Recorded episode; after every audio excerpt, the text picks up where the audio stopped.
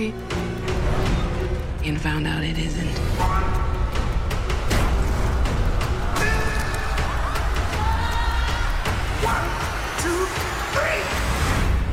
I haven't even gotten to the real strange part.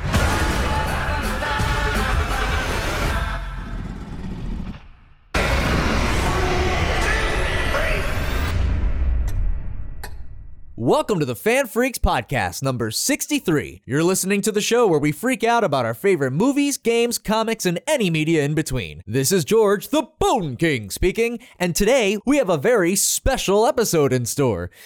That's because it's the FanFreeks Lovecraft Country special. Our friendly neighborhood villain, James, and lovely guest, Christine, had a nice long chat about the importance of this HBO series.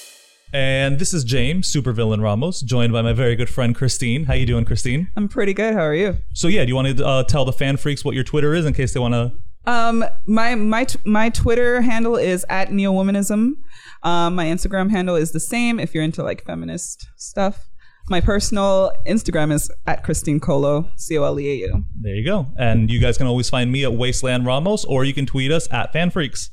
Uh, so today's uh, episode is solely dedicated to Lovecraft Country. But before we get into that, have you seen, watched, or heard anything cool or interesting recently? I think my favorite thing as of late is the the way that internet is handling the worst Chris. That's my favorite thing on the internet right now. the fact that Robert Downey Jr., Mark Ruffalo, and everyone is just like, hey, hey, don't pick on our boy. He's a good Christian boy. It's just like, it's just a pull. And, you know, compared to the other Chris's, he was kind of the worst Chris. I mean, yeah, Yeah, like yeah.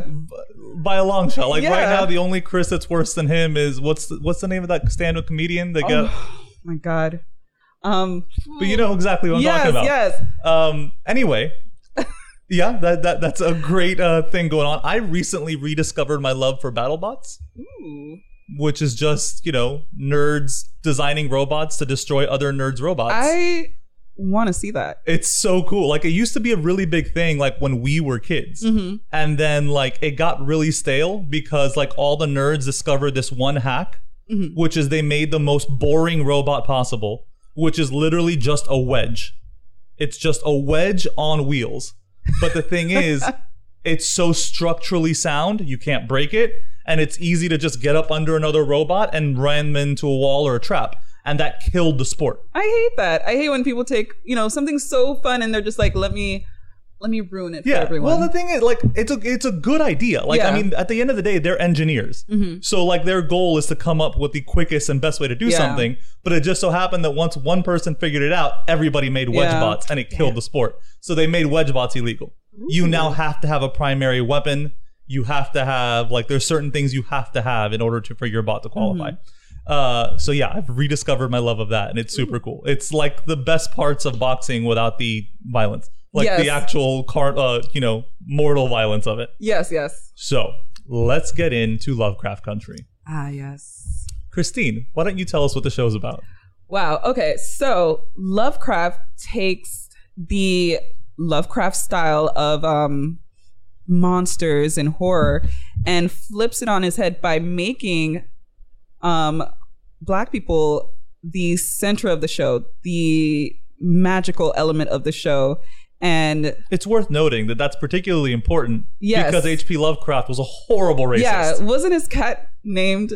I'm not gonna say. it. Yes. Yes. Yes, it but was. That, you see, little things like that. No, he was an awful person, to just take terrible. yeah to take something like that and they're just like let's flip it. Yep. that's that's great. So like matt ruff the author did a great job. And i hear the book is amazing. I haven't read the book yet. Neither have I. and i people are telling me you need to read the book because it's even better. I'm just like ooh should i? Mm-hmm.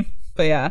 So um you we we're dealing with people living in the 1950s so you have all you have now you have monsters and racism. And what i love about lovecraft is like it's not the monsters that are scary it's the people Yep, absolutely. i love that like the despite the fact that they're dealing with all this eldritch horror, it's the the fucking racism that's the Yeah, real villain and of the it's story. really unsettling like Mhm. i feel uncomfortable when certain things were happening in the show I, I would feel uncomfortable i'm just like oh my I, god I do want to talk about that later because Yes. you said something specifically that I'm I can't speak on. I feel like to the extent that you can Yeah. because you mentioned that you know because they do incorporate. We'll talk go into more detail on this later, but they do incorporate real historical events Yes. into the show.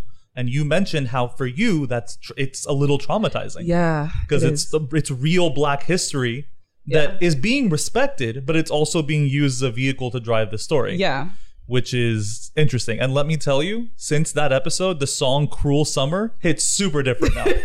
so It's, different. ugh, man. But yeah, so it's it's exactly that. It's just this black family for the most part. They Mm-hmm. they don't start off as family, they're family by the end of it for sure. Who are just dealing with a racism in the 1940s, and then also on top of that, all this eldritch horror. And not just eldritch horror, they had a really cool blend of some different mytho- of a different mythology in there too Yes. which is Ugh. really cool. So the show starts off. Actually, it starts off with a dream sequence. Yes. It starts was, off with um, Atticus's dream Yeah, sequence. Atticus's dream. And that right there, I was just like, damn, I'm hooked. Uh huh. I'm just like, I can't wait to see how they explore this. And like, I, I was already sold on the the previous, the first trailer. I was just like, I gotta watch this show. And then watching the first episode, I'm just like, wow, this is great. And every episode is its own story, and I love that. Like, it's it focuses on a character, but it's it's still its own story. Like they could end it and it'd still be good. Yeah.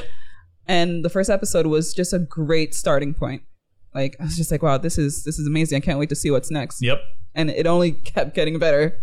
And it's really interesting too, looking at like that first, um, like that first dream sequence Mm-hmm. and how certain things got interpreted as the series went on. Yes. Because like in the dream sequence, like we have Jack- Jackie Robinson yes. saying, "I got you, kid." But that's not Jackie Robinson. We know who that is by the end of the series. Ugh. But it's it's interesting because well, so like I said, it starts off with uh, Atticus Mm-hmm. having this dream sequence, including like War of the World style tripods, Jackie Robinson, all kinds of wild shit. And we also Gia is in the dream, right? Ooh. Is is she in? I think so. I ooh probably. Whatever. Point is, we see a lot of things that get explored later on in the show, which is really cool. That's a that's incredible attention and detail. Wow. Oh yeah. Well, I mean, you have well something else I want to talk about too is the production slot that this show took over, mm-hmm. because this show took away the production slot from the creators of Game of Thrones. That's okay. Whoa, wait, do you know do you know what show they were going to work on? Um, was it Confederacy? yeah, uh huh. that is sure was. hilarious. That's that's hilarious Uh-huh. karma. Like I don't know what's going on, like what happened in at HBO like headquarters, but one day in a meeting was like, no, we're telling black stories. It's happening now. Yeah, that's because like we had Lovecraft Country this year, Mm-hmm. and then uh, Watchmen last year. and in between we had um Michaela Coel's uh series I May Destroy You. So they put a lot of Oh, black right. shows out. Yeah. That's wow. Yeah, Watchmen like- was Watchmen was great. Watchmen was fantastic, and I, I, I, there's no way they could have known how relevant it would be when they were writing it, because the like George Floyd hadn't happened yet when they started Yeah. writing that. But holy crap, did it become relevant? Yes, it was. It was. That was honestly. It's. It's still.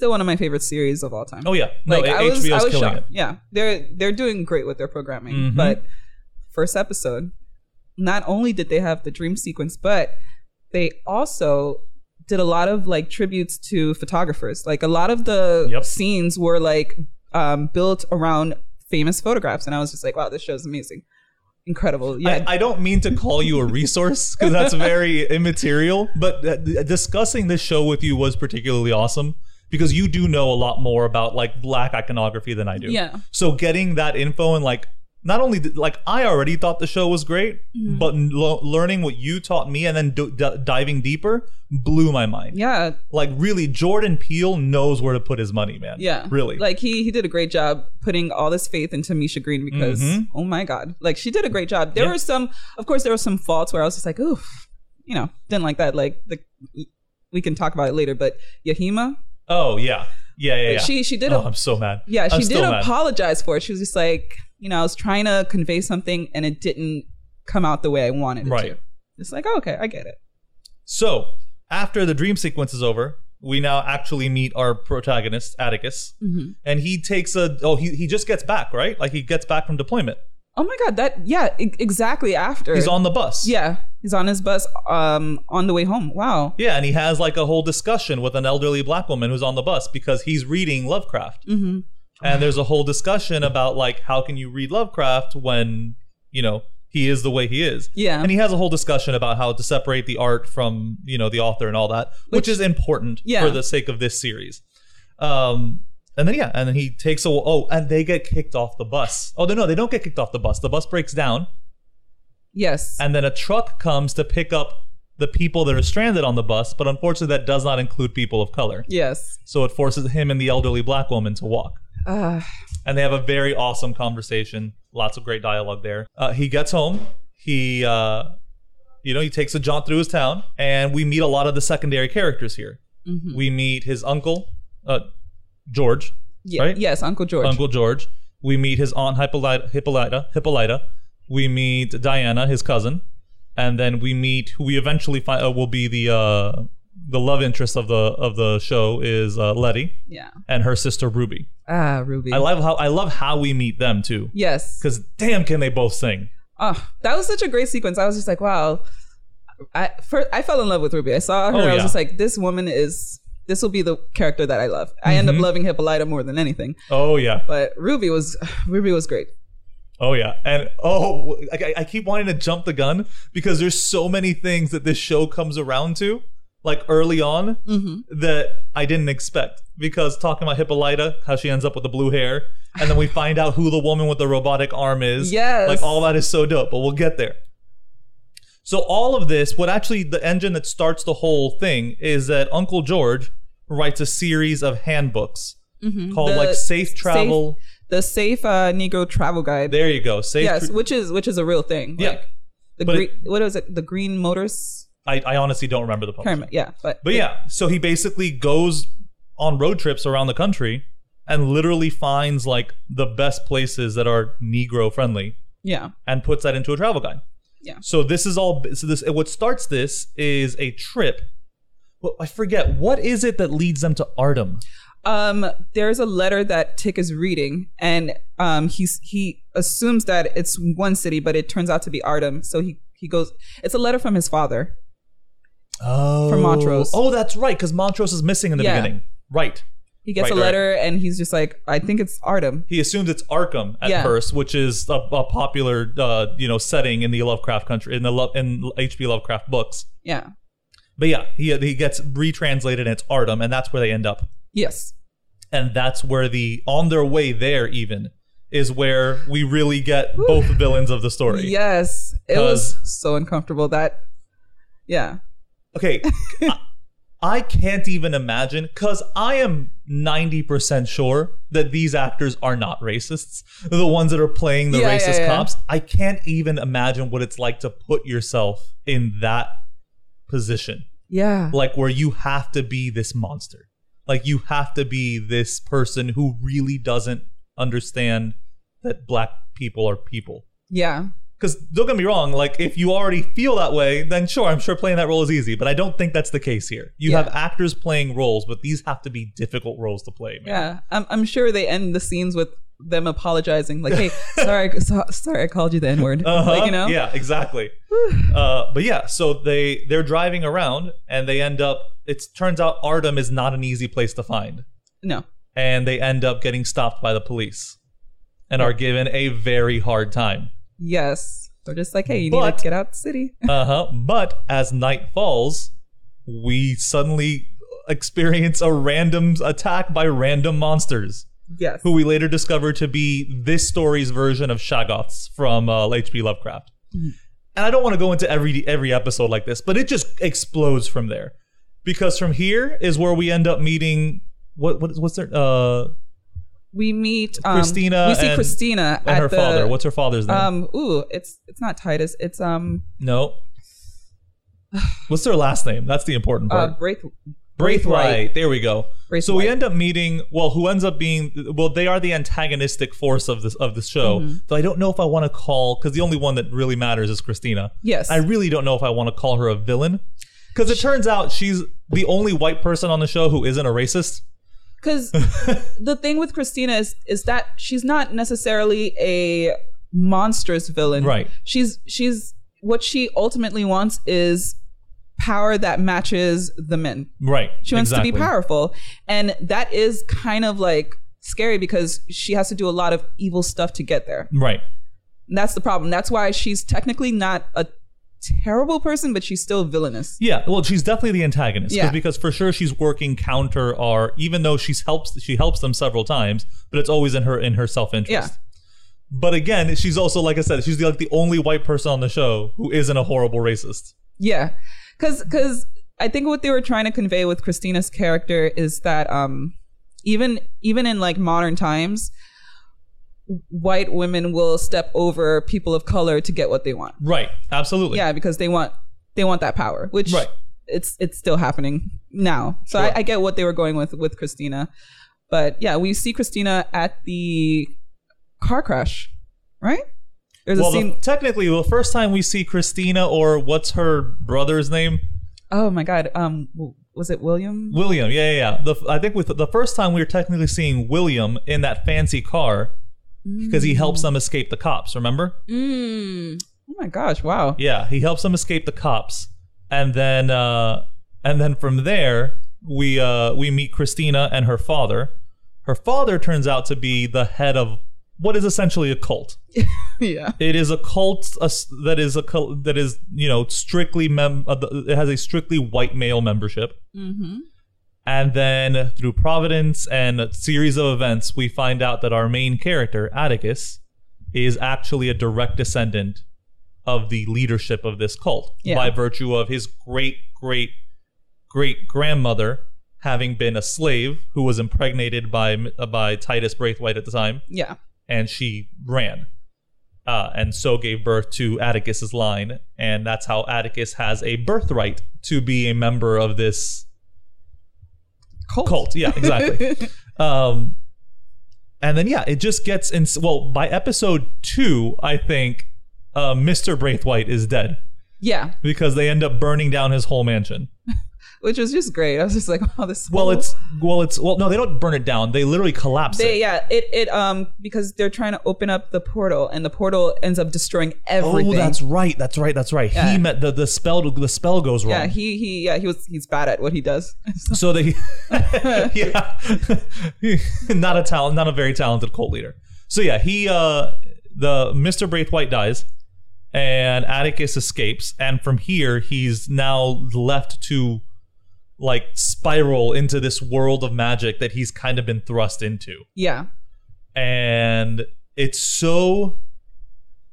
I love how real everyone is because like everyone reacts in extremes, but in very real. Oh, they also rescue Montrose, Yes. uh, Atticus's father. They yeah, rescue they him. find him and like locked up in some dungeon, and Yeah. they're just. But he had already escaped by then, like on his That- own accord. Yeah, And Montrose is kind of like apprehensive as, at first. He's just like, "Hey, what are you doing here? I could have handled this." And she's like, Mm-hmm. "Oh, well, okay." Well, we immediately get the get that that air of there being a rocky relationship Mm-hmm. between Atticus and his father, which is important. Uh, and it, it I, I will say, like I, I mentioned to you, I hated Montrose. Yeah. hated him for a while, but the show managed to turn him around on me, which is impressive. It's, it's he's a really interesting character, and he's dealing with a lot. He just doesn't deal with it well. Yeah. Because we later find out that not only is not only is Atticus possibly not even his son, which we never get, we never We find never, out yeah, for sure. you never get a full, a real answer. Like no, Atticus could have asked his mom, "Hey, mom." yeah, but no, nope. no. As a matter of fact, even mom is like, we all loved each other. Yeah, like they had like, this what like. kind of Woodstocky love Well- fest was going on? I, I understood it though. yeah, yeah, yeah, for sure. Well, we find out that Atticus is not only is he a black man living in the early 20th century, he is a gay black man No, Montrose. Montrose, I meant. I'm sorry, not Atticus. Yeah, sorry. Montrose is a gay black man living in the early 20th century. Which is already because now, now at this point, you're getting the racism and you're getting the homophobia from both sides. That's that's where it becomes scary. Like you're not gonna get like sorry, I just realized where I know the actor who plays William from. well, He was on Vikings. uh, really? Yes, it's so weird to see him all clean cut like that. Sorry, continue. Huh. But yeah, um, Montrose, his his character's tragic because you're dealing with racism. Samuel Braithwaite. Samuel Braithwaite. Yes, okay, wow. that's Dad's I can't believe I forgot that. That's biblical. Um, you're dealing with racism. You're dealing with homophobia from both sides, white and black. Mm-hmm. There's no way to really like be comfortable in your own skin. Yeah. So so much anger gets pent up, and he lashes out at Atticus. Well, and not just that, and he grew up in an abusive home. yeah. which he ended up passing down to his son. Mm-hmm. Which I mean, that happens when, especially in an era where you don't have like like mental health isn't a thing. No, absolutely. So when in that era, yeah, it just happens. And then I assume it's very similar in the black community as it is in the Latin community, yeah. in that like homosexuality is rampant. Like I'd say, like even today, it's more rampant in those communities than it, at least in, in Latin communities, than it is in some white communities because of like the extreme machismo. Like toxic masculinity is like a core part of Latin culture. Like it really is. It's it's, it's like ingrained into us. It's so bad. Yeah. So, especially like I said in the early 19 in the early 20th century. So, yeah, he's a damaged person who mm-hmm. can't deal with his damage and as a result damages his son. And his son seems to handle it a little better except for his rage issues. Ooh, those rage issues were intense. I got uncomfortable sometimes. I'm just like, oh my god, Dude, the actor who plays Atticus, what was his name again? Jonathan Majors. there you go, Jonathan he has Majors. no Instagram and it makes me sad. it's like, oh, one day, one day. maybe one, maybe once uh, Marvel PR make, forces him to make one. Oh, he's gonna have to. Uh-huh. Yeah, for But sure. But uh, yeah, man, the act, just the acting in this show from him, from le- uh, from uh, Jesse Smollett, Jurnee, Jurnee, Jurnee Smollett. Smollett. Jesse, right? Jesse was her brother. Uh, Jurnee Smollett. Like the acting in this show just blew me away. That was my. That was like, even the small little problems I had with the show, the acting was always on point. yep. Amazing. Like they did such a great job.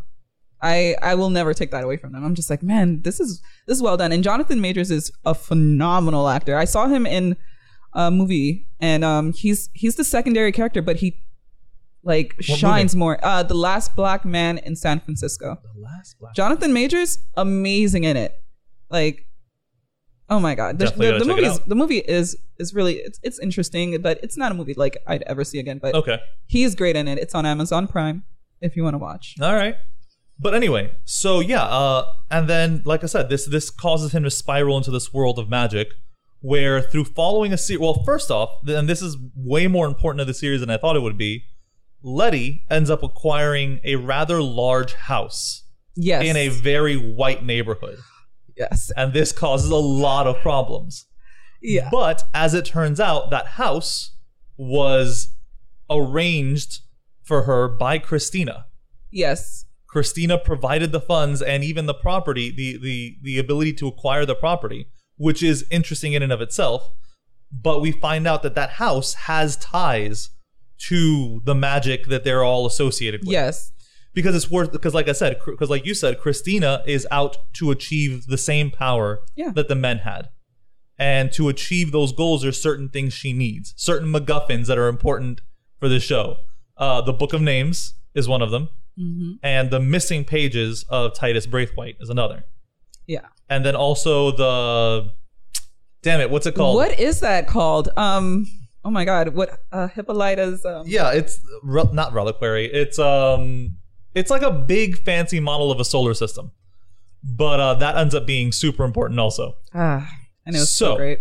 they get the house, and then once they have the house, we have another you know confrontation with uh, white antagonists in that the neighbors end up trying to ra- sack the, the the house. Yeah, they're trying to scare them out of the neighborhood. Right. How does that end up getting resolved again? I forgot. Well, what ends up happening is um, the neighbors uh, line up their cars in front of Letty's prop in front of Le- Letty's home, That's right. Um, and um, put rocks on top of their horns to keep the horns going constantly to you know get Letty uncomfortable and scared. And Letty, you know, she just she decides to throw a party. She's just like, okay, you know, I'm here. I'm gonna throw a party. So she throws a large party, invites a bunch of black people. They're having a good time. These horns are still like blowing. And um, eventually, someone I think they erect a cross outside of Yep, outside of burning her cross. house, and um, Letty gets fed up and she starts destroying the cars outside and removing the rocks from the horn on top of the horns. Well, and- she does so by smashing their Yeah, windows. very uh, Beyonce and Lemonade style, Yeah. which was the inspiration, Of course. for the scene. Um, it's really great, and um, eventually, like she gets arrested for it, and her sister Ruby gets rid of all the weapons for her orrery. orrery. Yes. Okay, perfect. The golden orrery. Anyway, uh, yes. And um, after after her arrest and her interrogation by one of the cops who is a member of this cult, Oh, you find out.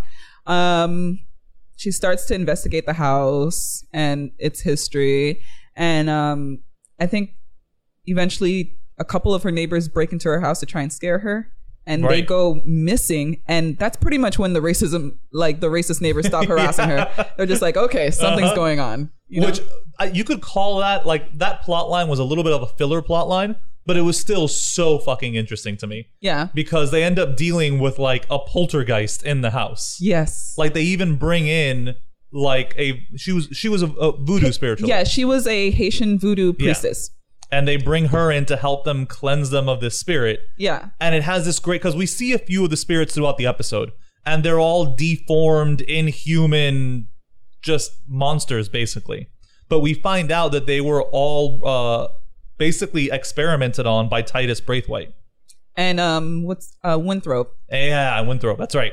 And by the end of this, by the end of it, they end up like exercising the the spirits, but they also give them their humanity back before they pass on. which was beautiful. such a cool moment.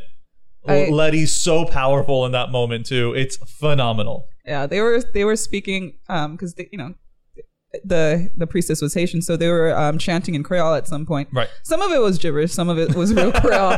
But you know, me, the Haitian person, I was just like, oh my god, they're taking voodoo and they're making it and like they're adding into the story. Like I thought it was gonna be like strictly a, like a Black American show, which is great. But like to add elements of like the Caribbean and like African culture, I was just like, wow, that's Yep. great. And um, the Haitian priestesses um, protection end up keeping Letty safe throughout the entire series, which Yep. was so nice. Yeah, just that like, was oh so cool because she does die during Yeah. the the cleansing, yeah, but her protection stays, which is so cool. And the relationship between Letty and her sister is really interesting yes because you talk we were talking about and you pointed out how they are specifically comparing like colorism amongst Yes, like yes. black women specifically because Letty is lighter skinned and Mm-hmm. then uh, Ruby is a very strong dark skinned black woman. yeah, she is a thicker, darker black Right. woman, and that already is like there's gonna be issues because like um lighter skin is always like um met with uh with um with better treatment Right. and Letty, Letty, Letty is aware of that, and you know she unknow- unknowingly takes advantage of, of that too. Like her sister wouldn't get the same opportunities that she would. Right. So, Which frustrates Ruby because Ruby Yes. is definitely the harder worker of the two. oh, she she does everything better than Letty, yeah. and like you can see it, but because she's darker and bigger, like it's not acknowledged or Yeah. treated the same way. Sure, absolutely. and that becomes a thing throughout the series. Yes. Because okay, we'll just jump right to that. I don't care how we're jumping around. because eventually uh so th- th- there were two so there were three Braithwaite characters we met in the beginning of this of the show. We met uh Samuel, his daughter Christina, and then a guy named William who were led to believe is their brother. Yeah, which that was weird. I could. Well, I was just like, is, I think in is he a brother? In her explanation of it, from my understanding, is he was like adopted. Oh, He was like a, the originally William was like this little street rat basically who they ended up like bringing into the family and as a result he was super like subservient to them like he was super loyal to them. interesting. Okay. Um so uh William ends up approaching Ruby at a bar Mm-hmm. and he starts romancing her. And she's apprehensive at first, but she gives in and they have a night of passion. And then eventually she discovers that he's involved in this magical family. yes. And it keeps unfolding to the point. Uh, there's a lot of conversations she has with him about, you know, their the racial relationship between the two of them. Yes, because it's not something that Yeah, because that he's happens. yeah, he's a rich, attractive white man yeah, who is courting this, like like I said, larger, black, beautiful black woman. But that's just not a thing. yeah, And so she's confused, but she follows this road to where it goes. Eventually leads to William offering her a magical way to become a white woman, yes. which is fucking wild. the transformation scene Oh, so gory, so it's so visceral. Ugh. It's so visceral, but so good. And I told you, as as someone who has a background in visual effects and computer animation, Mm-hmm. it looks so good. It was well done. It was just so Yeah. much. It, It was is. so extreme. Mm-hmm. I'm just like, wow, did they have to go that far? But yes, he gives her this opportunity to become a white woman, and she she takes that Oh, yeah. opportunity by the horns, and she gets a job at a depart, department store that she's always wanted to work for. Right. And on, they they hired one colored woman. And was this- she was a little more petite. Yeah, A little more, who had, you know, what, straighter hair. Yes. Had all these, and that upset her. And yeah, and she applied on a whim. Uh huh. And she applied on a whim. That's so right. So many things that Ruby was just like, uh uh hmm So once Ruby becomes this white woman and gets the job at the department, she starts kind of like, It's worth noting too, real quick, that the white woman that she becomes, we actually saw earlier on in the series. Yes. She was actually the wrangler of the Shoggoths back in Ardham, yes. and she's the keeper of that dungeon that Montrose was left in. And that, I think it was at that point where I'm just like, how is that possible? Yeah. I need explanation for this. How are they doing this? Because, Mhm. yeah, I remember her from episode one. And, they answer that. yeah. We, we find out. Ugh.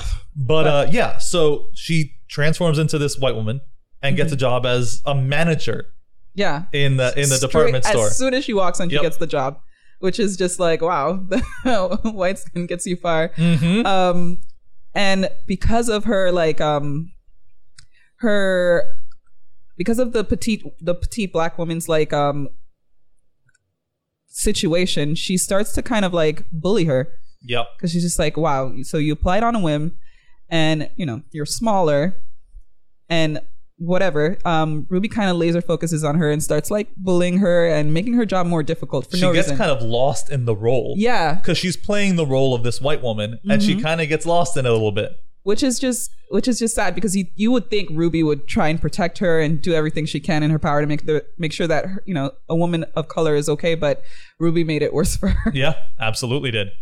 At one point, like she even like goes along with some like it's still racism, though I guess it's I don't know how you want what what you want to call it. It's where all the all the white girls are like, "Hey, will you take us down to like the downtown, like let's to go to the south yeah, side." to I'm the just like, south side." whoa. Yeah, like they all want, you know, they they're like it's a an amusement park for them. They can all Mm-hmm. just go and sleep with all the black men they want, and then go back to their pretty little white racist lives.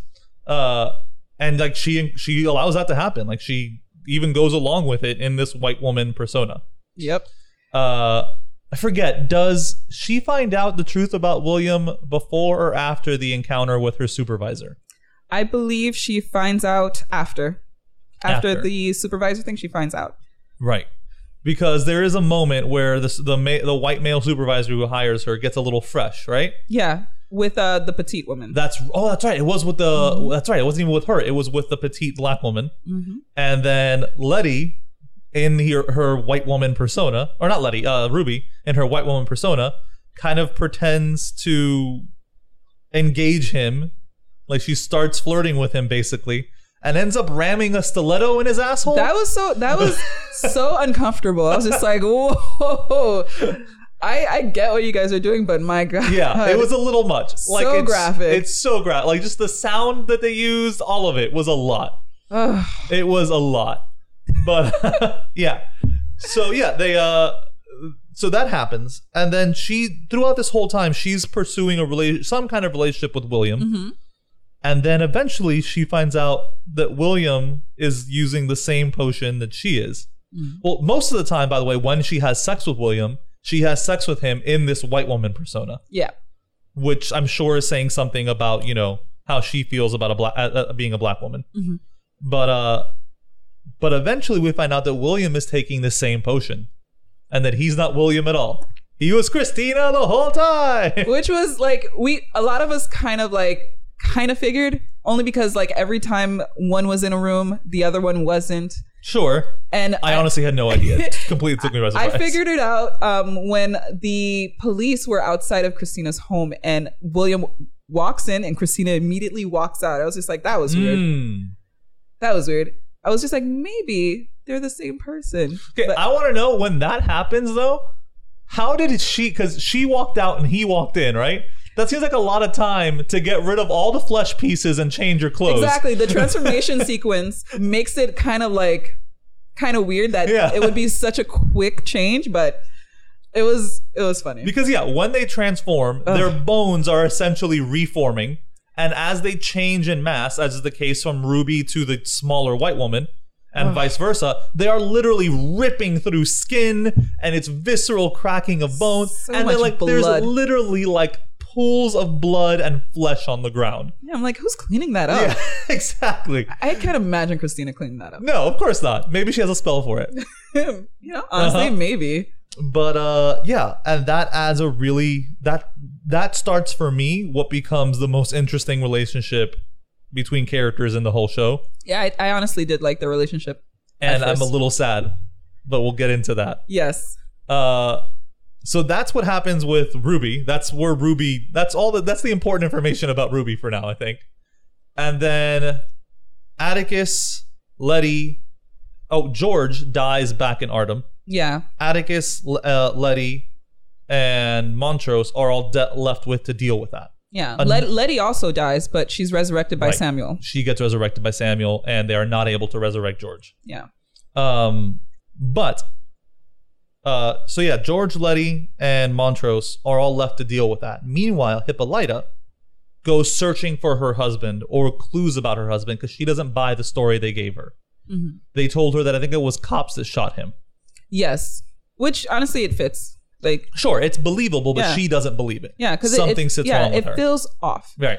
and no one's being straight with her. No one's telling her like anything. They're just kind of letting her grieve and grieve by herself. Yep. Like Tic is aware of what's you know that what's happened, and he can see that she's hurting, but there's nothing he can do. Yeah, well, not only is she grieving by herself, but she also has to like be strong for her daughter. Mhm. Um, but yeah, so oh, we are also uh, dur- back in Ardham. We are first really introduced to a- another character, which we later find out is Atticus's ex-lover, Ji-ah. Yes. Ji-ah, who is well, first we, she's a woman of Asian descent, but then we find out that she's Korean because that's where Atticus served. And we mm-hmm. have a whole episode going into her backstory, which is which was so cool so so good. because not only did we get some you know Haitian voodoo on top of all the Eldritch horror and Americana, but then they introduced some straight up Korean mythology. Which was I I I honestly every time they introduce something new, I was just like, wow, I didn't think they'd go there. Yep, and it's so so basically he's a soldier, uh, serving in Korea, and she's what we assume is a is a regular girl who works as a nurse. Yes. But we find out that she's not a regular girl at all. She's a I can't remember what the Ko- Korean Kumiho, Ko- Kumiho. There we go. a nine It's- tailed spirit. Yeah, it's the Korean version of it's a, a mythological creature seen in most in a lot of Asian countries. But in this particular version, she's not just like a mischief demon. She's like a vengeance demon, basically. Uh, and well, that's what Kumihos are. They're vengeance demons, and they take like spirits of men by luring them to sex. And at the moment of climax, they steal their life force. and it was so graphic. oh my god, it was, I still have nightmares about the the eye tails Ugh. because she is a nine-tailed demon, but her tails come out of like every orifice. it was. Uh, the, they didn't even look like tails. no, they look like tentacles. Yeah, they look, look like, like tentac- lamprey Oh, mouths. my god, it was gross. it was disgusting. I was just like, okay, damn, Jamie Chung, you're hot, but this is gross. Yup. I had a crush on Jamie Chung for a long time, and this came really close to ruining that. like really, really close. Honestly, yeah, like it was. It was pretty. It was intense. But the, her whole story is that supposedly she gets a hundred souls of men. She like the okay. Well, If she gets a hundred souls, she becomes human again. Right. Which Be- is what her mom wanted. Right.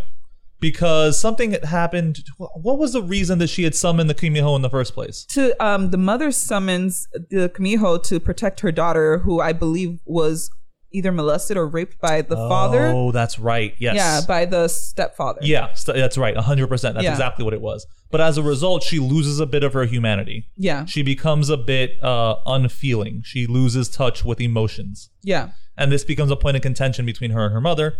And she claims lives. And eventually, she's at the point of 99 lives claimed. And she focuses on Atticus as who will be her 100th victim.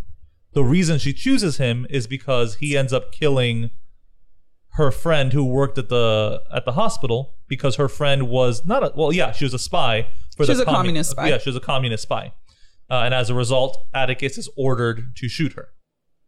Uh, she uh, so she, her plan is to lure him to bed, only to find out that he's a lot more honorable than she than she expected, Mm-hmm. and he actually courts her. And in the process of courting her, she actually falls for him, Yes. which leads her to which leads her to realize that she can feel emotions, which is a very big deal. Because at first she realizes um that she's starting to feel with her friend. Oh, that's friend that- right. Yeah. That's right. And that's why she seeks revenge because like she cares about Yes. that friend. And then Atticus pushes it overboard by, you know, getting her to fall in love with him. Yeah. And that's what makes her like really like stick with trying to be a good person. Okay, as a straight male, that uh setting up that little movie theater for her, like where they watched that Judy Garland movie, it made me go, "Oh my god!" It was, It was- so cute. It was so sweet. I was just like, wow, oh my God, Atticus, I love you too. Yeah, hundred percent. Like had a little crush on Atticus now. Like that's so. It was so sweet, and yeah, she legitimately falls in love with him. It's worth noting though that when she kills her victims, she sees their whole life. Usually, there's no future because she kills them. Yeah. So it's their whole life up until that point. But she has sex with Atticus a few times and manages to control her tails. I think, no, I think the first time that they're about to have sex. Didn't they have sex in the little movie theater? I don't believe so. I thought they did. Ooh, no. They did something. They were on the floor. I think I think the first time they have sex is the last time that they have sex because I think um it's his first time right. and he has sex with her and like everything goes haywire and then she of course like sees his So future. her tails come out. Yeah. And she starts basically consuming his life force. But in that process, since she's intent on not killing him, she realized that she doesn't only see their life up until her, she sees their whole life. So she sees his future and sees what will eventually be his death. But Atticus is obviously freaked the fuck out. yeah, because he's like, oh my god, Yeah. where did these just come from? Uh huh. And he gets the fuck out of there Mm-hmm. and never hears or never speaks to her again until randomly throughout the story he calls her Yeah. because he saw a vision of her back at the mansion in Ardham. Yes, he she was um because what the the mansion in Ardham was doing was um trying to scare them with their biggest fears. Right. And for Letty, it was um getting with Atticus and Atticus trying to hurt her. And Atticus's George's was wasn't even a nightmare. It was just um his past relationship with um Atticus's mother. Oh, right. Yeah. I think that I think it was meant Well, to haunt him, but I think it's the truth of that Yeah. reaching Atticus. I think might have been his fear. Yeah, so that was it wasn't scary for George at all. Atticus's was Ji-ah and Right. Ji-ah trying to kill him. Right. Which at Well- first we're just like, what? What's, What's weird though is she wasn't trying to kill him in her fox spirit form. Yeah, she, she was, was- just dressed as a Korean soldier. Yeah. and like melee fighting him basically. Yeah, she was like fighting normal. I was just like, oh Oh wait, it wasn't just fears though, was it? Because Letty's the vision was that Atticus has sex with her. Yes, but then he tries to rape her Oh, that's right. He does. You're right. because at that point she's a virgin, Right. and it just freaked her out. So I think that's what what it was. It was supposed to be like just It's worth noting the vision of Atticus tries to rape her, not actually Atticus. yeah, yeah, yeah, yeah, But um, yeah, it's just normal Ji-ah Yeah. in Korean uniform Yeah. trying to kill him, and I, and we're all just like, what? What's Yeah, it's very here? bizarre. But um but I, I want to get to the to the hardcore discussion and then to the finale, so I'm going to r- rush through the next parts. Hippolyta's story takes a really interesting turn when she figures out the secret to this orrery, who several people involved in the cult are trying to get their hands on. Christina and the black, uh, the, the the white sheriff, Yes, the the the one chief of the members police. of the cult. Yeah, who he also seeks to become like some kind of leadership position. Um, they're all after this orrery. Nobody knows who has it, except that's the reason is because Hippolyta took it. yeah. She stole it from Letty's house. Yeah, and she figures it out, and she figures out what it is, what it leads to. It has a key, and when she follows that to its natural to where it was leading to, she finds this machine that ends up being a Um, time and it's a TARDIS. It's a, it is a it is a uh, portal to the multiverse. yeah, exactly. it's And we find out that not only she goes through it, but Atticus also goes through it. Yes. Though his journey seems to be much shorter than hers. Yes, because it is. It's like oh yeah. He goes in, he sees who we find out is his son, and his son hands him the book Lovecraft Country. Oh no, not his son. No, it was, the um, wo- the girl with the robotic arm. the, yeah, the woman with the robotic arm hands him the book and tosses him back over. Mm-hmm. Yeah, exactly. So he's only in and out in a moment. Uh, and the and the book that he that she gives him is Lovecraft Country, Mm-hmm. self-referential, which is great. But it's written by George Freeman. George Freeman, not his uncle, but who we find out is his son. Mm-hmm. Because by this point in the story, Letty is pregnant, Yes. And she hasn't told Nope. anyone yet, except for her sister Ruby. right? So But Atticus knows. yeah, Atticus knows. Mhm. He's just like, oh my god. Right. Uh, Um, and then yeah, so but Hippolyta goes on this whole journey, yes. which is so freaking cool. Yes. So she finds herself in a distant future and um is taken captive, it seems, by sentient beings that have taken the form of black people, like these statuesque black women with Very giant hair. Very like 1970s retro futuristic, like it's sci-fi. They, they very much look like sci-fi novel covers. yes. Like Garnet from Yeah. Steven Universe. Yeah, exactly. Yeah.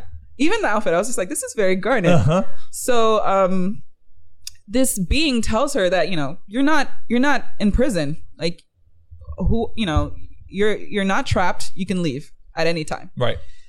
And Hippolyta is confused by it, but eventually she does figure it out and transports herself to early Paris. I think the 1920s. yeah, the 1920s with Josephine Baker of all Yep. people, who was a And becomes a showgirl. Like yeah, it was amazing. I was just like, wow, Josephine Baker. And it's worth noting because Hippolyta is also like this larger, you know, th- th- this uh, this fuller black woman, but she because she has this ability to name herself anything, she named herself as someone who was dancing beside Josephine Baker, and that reality happened, and she got to live that. Yes. And she this isn't like some weird fantasy. She's living this for real. Like she meets Josephine Baker, who is an iconic dancer, singer, actor, and spy. And Josephine ends up giving her some really great advice that helps um, push Hippolyta into her next um, adventure, Yep. which is her with a tribe. The Mino. yes. which are so the what we know is well uh, it's worth noting if anyone caught the names of Hippolyta and her daughter these are you know Hippolyta and and Diana anyone who's a Wonder Woman fan knows these names but they're also they're they're important names just in the Amazon myth but the, the what we the current version of what we know as the myth of the Amazons comes from a lot of sources and one of those expected sources might be the Mino which is this tribe of African warrior women this is a real fucking thing and it's so cool and that's where she gets transported to in the role of what their version of Hippolyta would have been. And it's so dope. Ugh, it was it was ugh, that was my favorite. I was just like, go Hippolyta, Uh-huh. go. And then when they go And she kicks some ass too. Oh my god, she was out there butchering people. Yes. And you know, they go out 300 style. Like Mhm. it's just the few uh, tribal women going up against an entire um, army of men. It was Brit it was British men, right? I, I believe so because Yeah. if it, if it's Africa, it's like uh, Yeah. Br- British colonizers. Yeah. And they they get in a couple um, kills before ultimately they They're outnumbered. Yeah, yeah, they're outnumbered, and Hippolyta um, disappears and ends up. Back with George, Yes, she names herself George's wife, the George, George's wife. and she we get to see George again, and she explains. Which we know this is an alternate universe. Yeah. Because it's it's George is is not George doesn't know any of this, or at least we don't know that George knows any of this in the version of him that we met. yeah, she instead we relives how we met her and George, which is them laying in bed together, uh, you know, being romantic with each other. So that's the moment she goes back to. It's a very sweet moment. it is. I really liked it because, like, again, like we don't know if that's the past of Right. her Earth or if it is another. An and I like that. Yeah. I was just like, man, maybe George did know he was gonna die. Maybe. Damn. And it's interesting too because like she decides to tell George everything that's been happening in her wild journey through time and space. And he's like, "All right, cool." Like he just accepts it. It was that was great. I was just like, wow, okay. supportive as fuck. Uh, Yeah. But yeah, he just like accepts it and he questions whether or not he's real, and they don't really have an answer for that, which is really cool.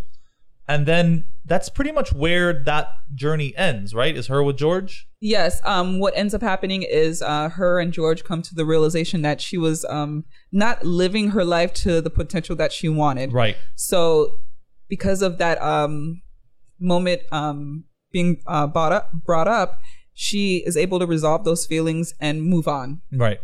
And she ends up naming herself Dee's mother. Right. And we don't see her for like an episode. Another, another so, few yeah. episodes, yeah. I was just like, oh no, but Hippolytus she comes back, back. to our primary, to what we'll call our our Earth One, if you will. yes. Um, and yeah, and then proceeds that way. Um, but so now let's so let's talk about what Christina's end goal is, because her father was immortal, supposedly. Oh, that's he was he was he, and, right. They were both. They, that's one of their tricks is that family learned invulnerability, but he was seeking immortality. Yes. uh, and that is her goal is immortality and it turns out in order to get it she needs to basically kill atticus and she i believe she is legitimately regretful of that like into like i don't think she wants to kill like her killing atticus is just a thing that has to happen Yeah, she It's doesn't not- see how how it's bad. Like it's not like evil to her. It's just No, a I- means to an end. yeah it's a means to an end exactly like i i think if she legitimately knew like could think of another way to do it i think she would have Yeah, especially for Ruby. Yeah, exactly. But she doesn't. She, as far as she's aware, the only way to get what she wants is to take Atticus's blood. Uh, but she does end up helping the family along the way in several key points, always with some kind of caveat. Yeah.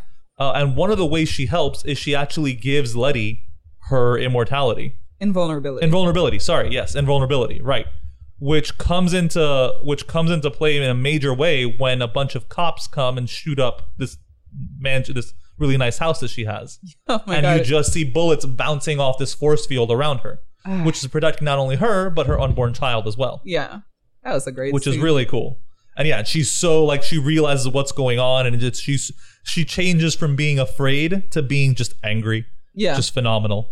She also gives Atticus a protection spell, which we don't really know what it does, because yeah, she gives him the protection rune. Mm-hmm. But her, how him and Montrose try, she tells him how you know spells are cast. You know, you need intent, you need body, and you need what was the other one? um intent, Body. body, and um Was it words? Whatever.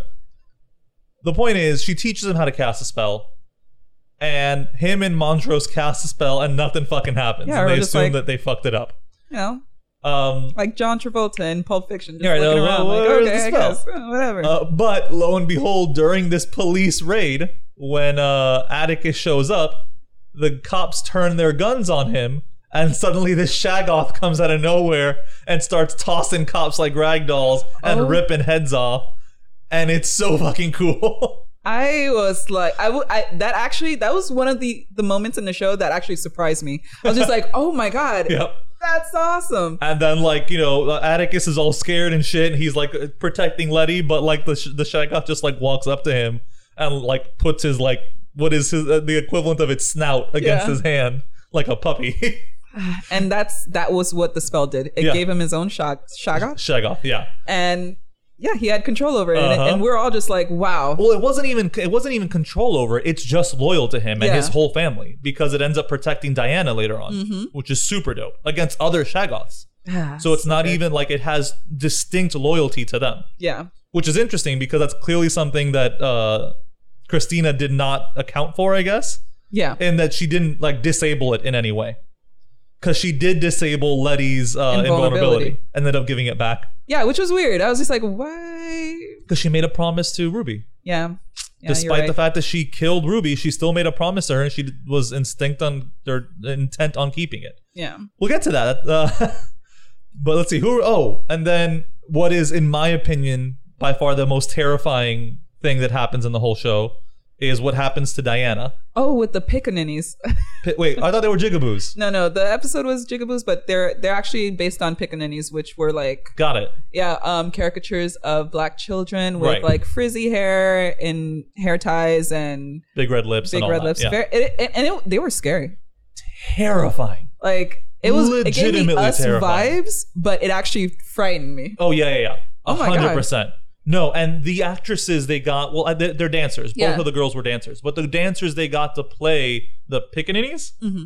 Whoever them and the choreo, whatever them and the choreographer came up with to come up with this unnatural movement that these demons had. So okay, this all this all starts in the episode surrounding the death of Emmett Till. Yeah, Which again, that's the episode that forever changed Cruel Summer for me.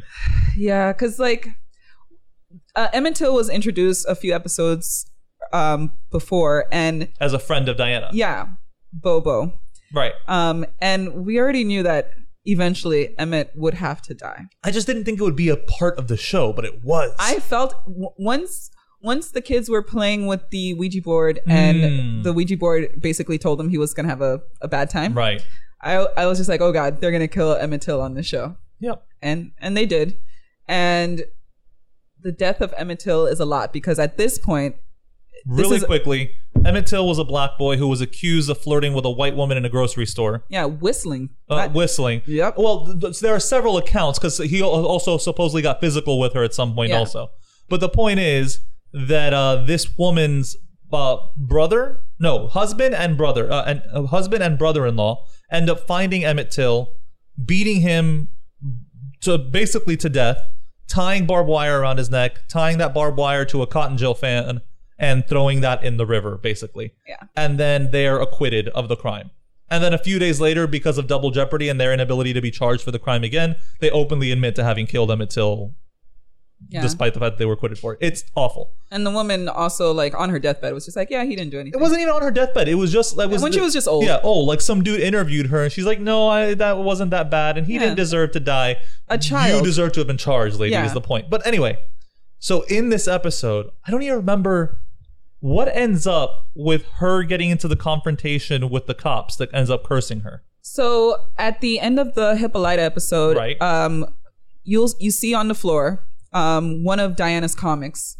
So the cops find that comic, and uh, I guess they find Diana as a result, and they start questioning her on what's going on or what she knows.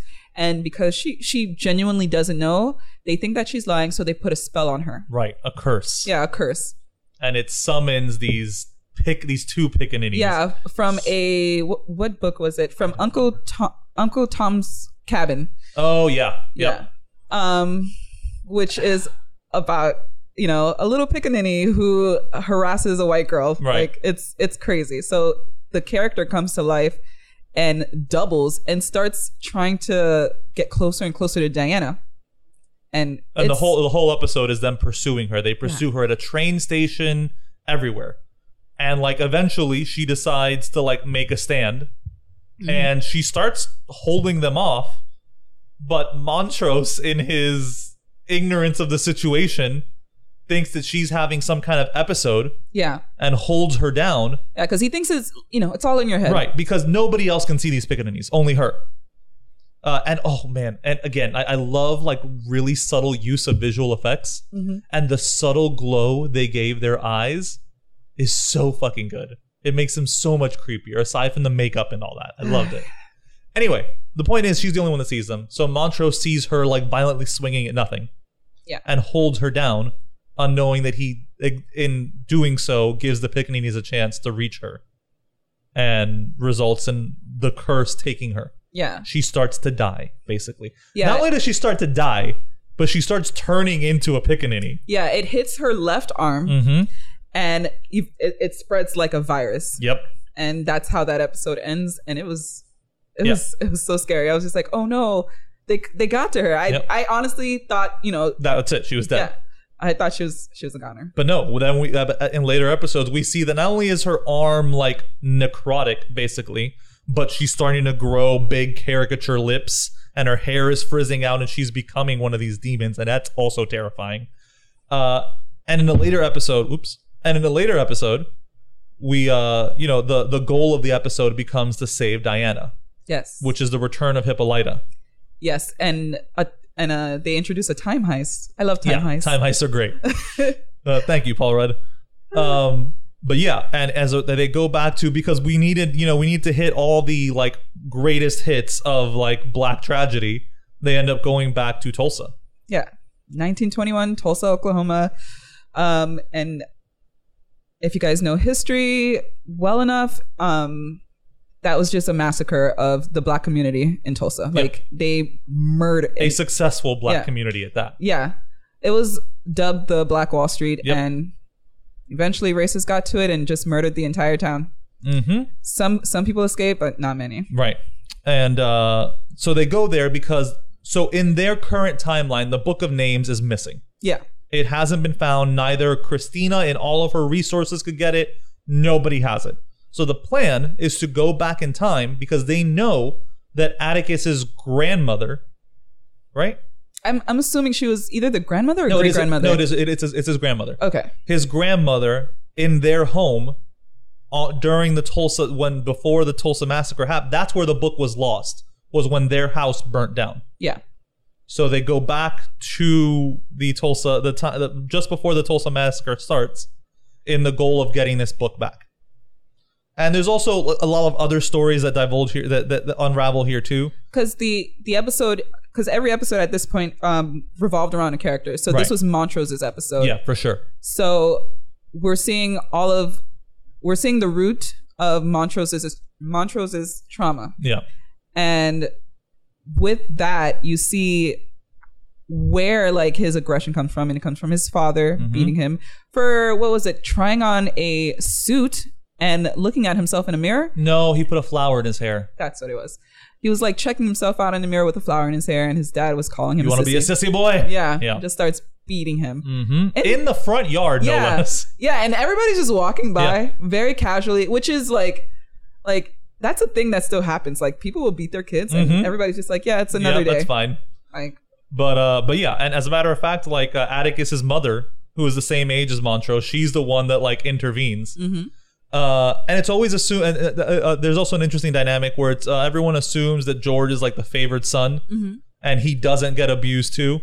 But that uh, Montrose sets that straight. No, no, he got it too. He just didn't get it in public yeah, because uh because well I forget what their dad's name, but their dad wanted him wanted him to at least have one son he could be proud of. yeah, Um, yeah, and that ends up. Uh, that story specifically culminates in this moment where uh, the reason that he, so the reason that Atticus had this vision in the dream at the very beginning of the series of Jackie Robinson swinging a bat and saying "I got you, kid," is because uh, his father told him a story about how when the massacre hit, his life got saved by a man with a baseball bat who comes in and basically destroys these attackers that were about to kill him mm-hmm. and looks at him, points, and says, I got you, kid. And that's the man who saves his life. We follow uh, Montrose, who is following himself as a youth as he goes to witness the death of who would have been his first crush, his Yeah. ma- first male crush. And he has a moment of like where he tries to attack like he, Montrose decides, no, I'm going to be a man, and he starts acting homophobic towards uh the boy, the boy he obviously had romantic interest in. yeah, Uh, but this in turn happens out in like a park, and he ends up getting the boy ends up getting shot as these white ma- murderers come through the town. And it's at this moment that he realizes the man with the baseball bat is supposed to show up, and they're waiting for him only for Atticus to find a baseball bat at his feet yes. and to realize that he's the man who saves his father's life, which Yeah. is so cool. And also tragic because he's just, you know, Atticus at th- this entire time, right before he picks up the bat, is just like, oh, we can't interfere. Right. We can't interfere. Sorry, your friend's just gonna have to die. Yeah, exactly. If your friend, if your friend doesn't die, I might not live. Blah blah blah blah. Right. blah. It's just like, damn, that's this is kind of Uh-huh. sad because you know Atticus ends up interfering, Yep. and a life probably could have been spared. Probably would have altered some things, but it's really sad. Also, it's just Mm-hmm. like, damn, Montrose, like you know, for him to like see all of his trauma being like um presented to him again, and knowing that like in the back of his mind, like it, he could have still saved his lover. Sure. It but must have been also, like- this has to be like an eye-opening moment for Montrose too. Yeah. That the man who saved his life Is was his- his, yeah. son, which is bonkers. Yeah. But you know, time travel. Uh, uh, and yeah, and there. Oh, it's worth noting that. Uh, so they're they went through a portal to get here, and this portal is being physically kept. Oh, not physically, but kept open by Hippolyta's newfound abilities. Yeah, and it is like draining Yeah. her at this point because they've been there for a while. Yeah. So, oh man. Uh, okay. So let's talk about the Book of Names. So Letty ends up being the one who has to track down the Book of Names and does so by seeking refuge in Atticus's grandmother's house when they're all in lockdown and preparing to defend themselves. Uh, the house, they, they uh, the grandmother eventually figures out that something's up with Letty when she seeks catches Letty snooping through some drawers and shit. Yeah. Uh, and eventually Letty c- comes clean with her and tells her what the deal is. Uh, and then at that starts to happen, they start to burn the house down. Yep. And Jesus Christ, man! So it's worth noting that Letty is uh, uh, invulnerable Mm-hmm. and has this whole conversation with Atticus's grandmother. And Atticus's grandmother gives her the book, but Atticus's grandmother also has to come to terms with the fact that she's gonna die. Like, there's no way for her to escape this house Yep. and she hands her the book literally as fire begins to like engulf the room that they're in and letty is left standing there untouched by the fire because of her protection watching atticus's grandmother burn. Yeah. just completely to a crisp. And holy shit man. It was it was it was so it was so sad because like you know things like that happened. mm-hmm. One. And they have like a operatic version of Sonia Sanchez's Catch Fire oh yeah. being performed in the background. And the moment is just even more intense because of that. It's just so much. And like you know letty had already dreamed of herself in a red dress being set a, um, alit and she couldn't understand the dream. And right there Mhm. that moment it clicks that's when she realizes what the dream meant.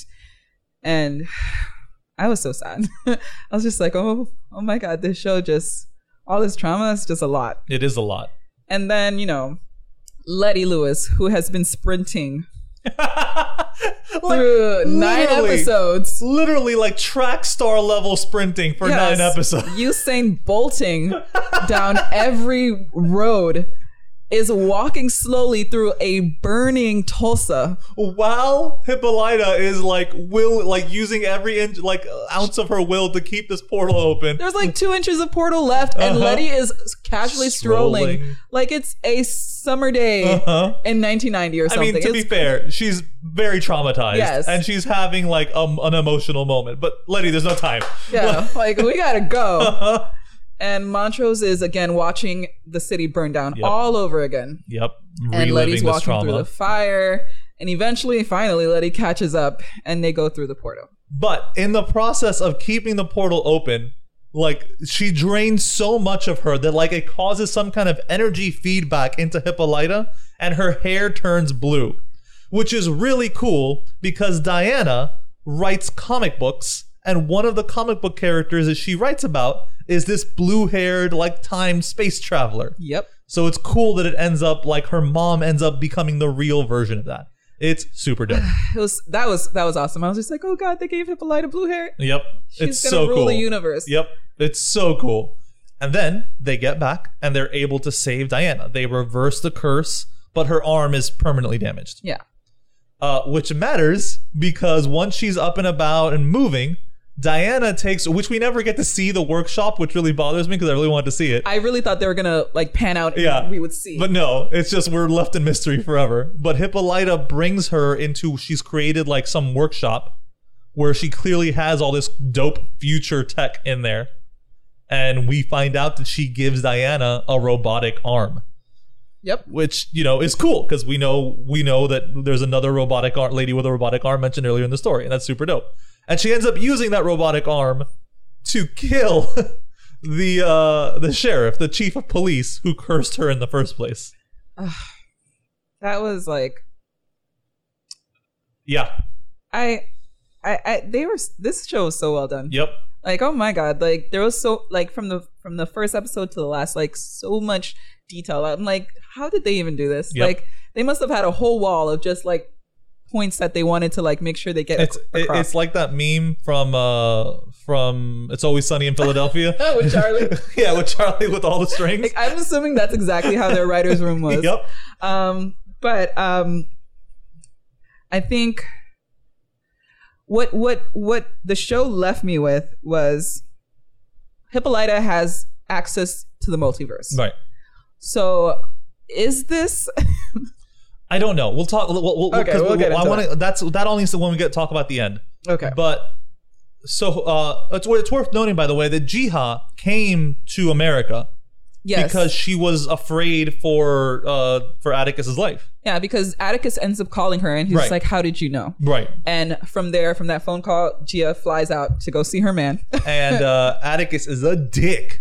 oh my god! For like no reason, that this woman flies out of flies from.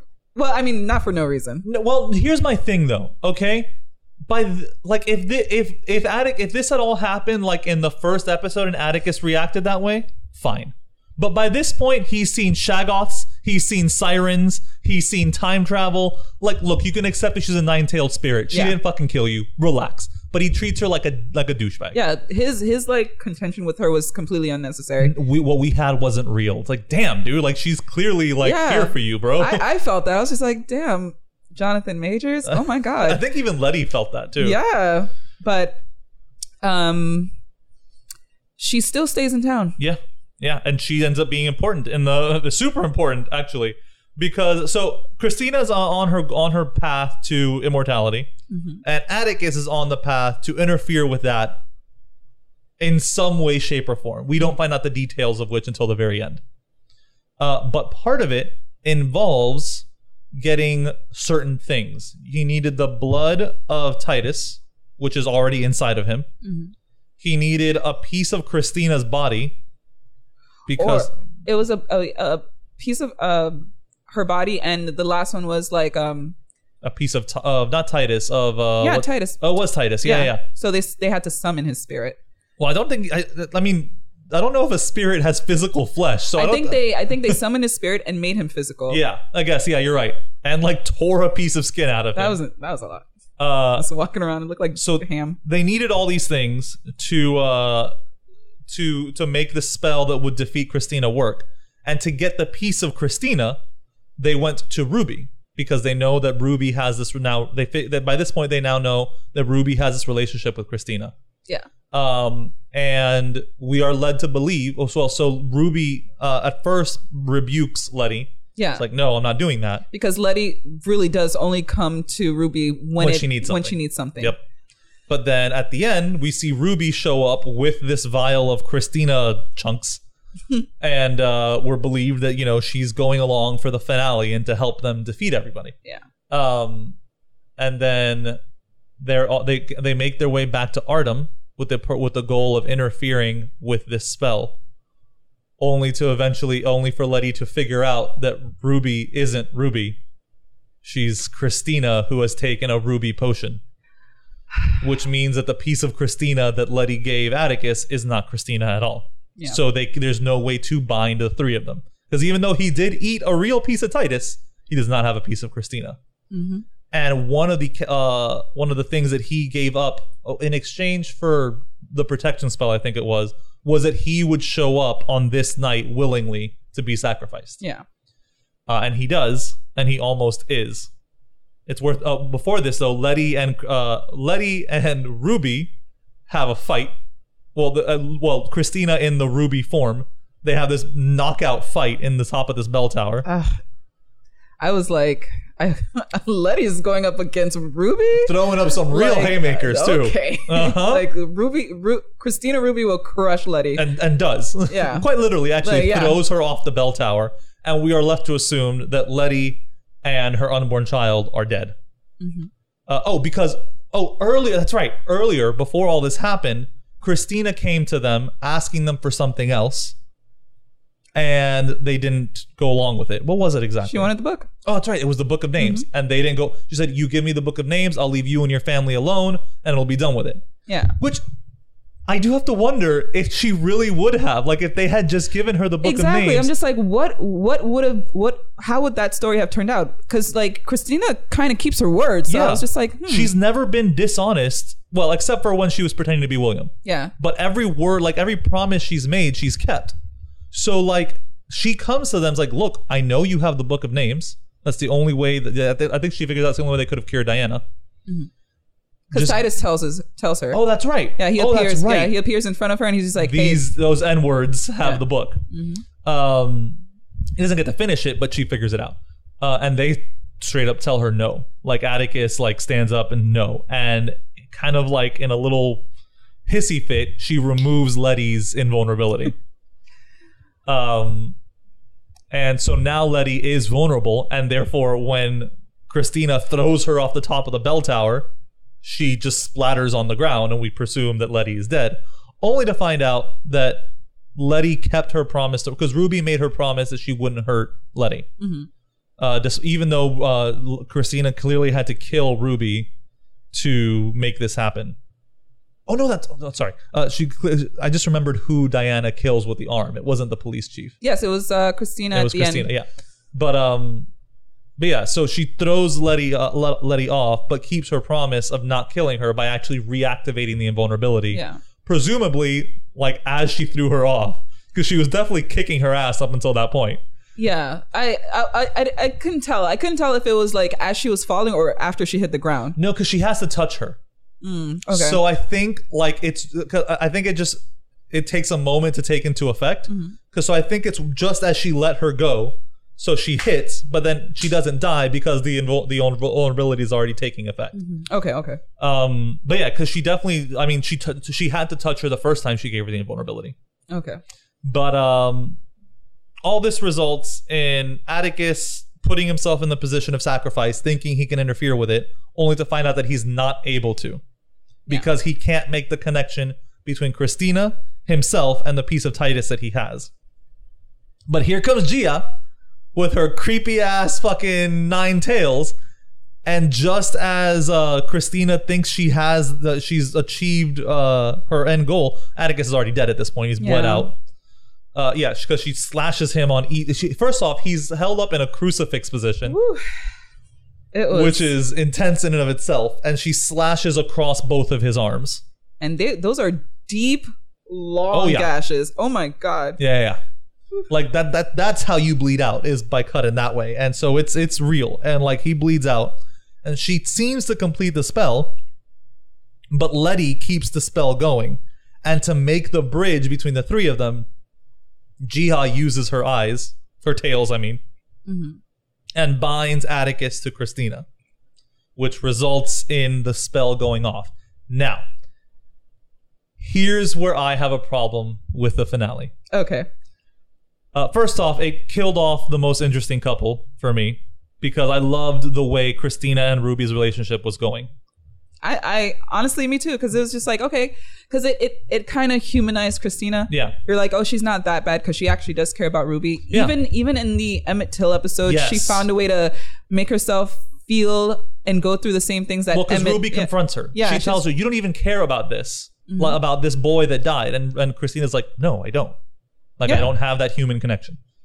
But then, yeah, go ahead. Yeah, she mimics um the murder of Emmett Till to, to She hires Yeah. two guys, Yeah. by the way, to kill her, which is insane.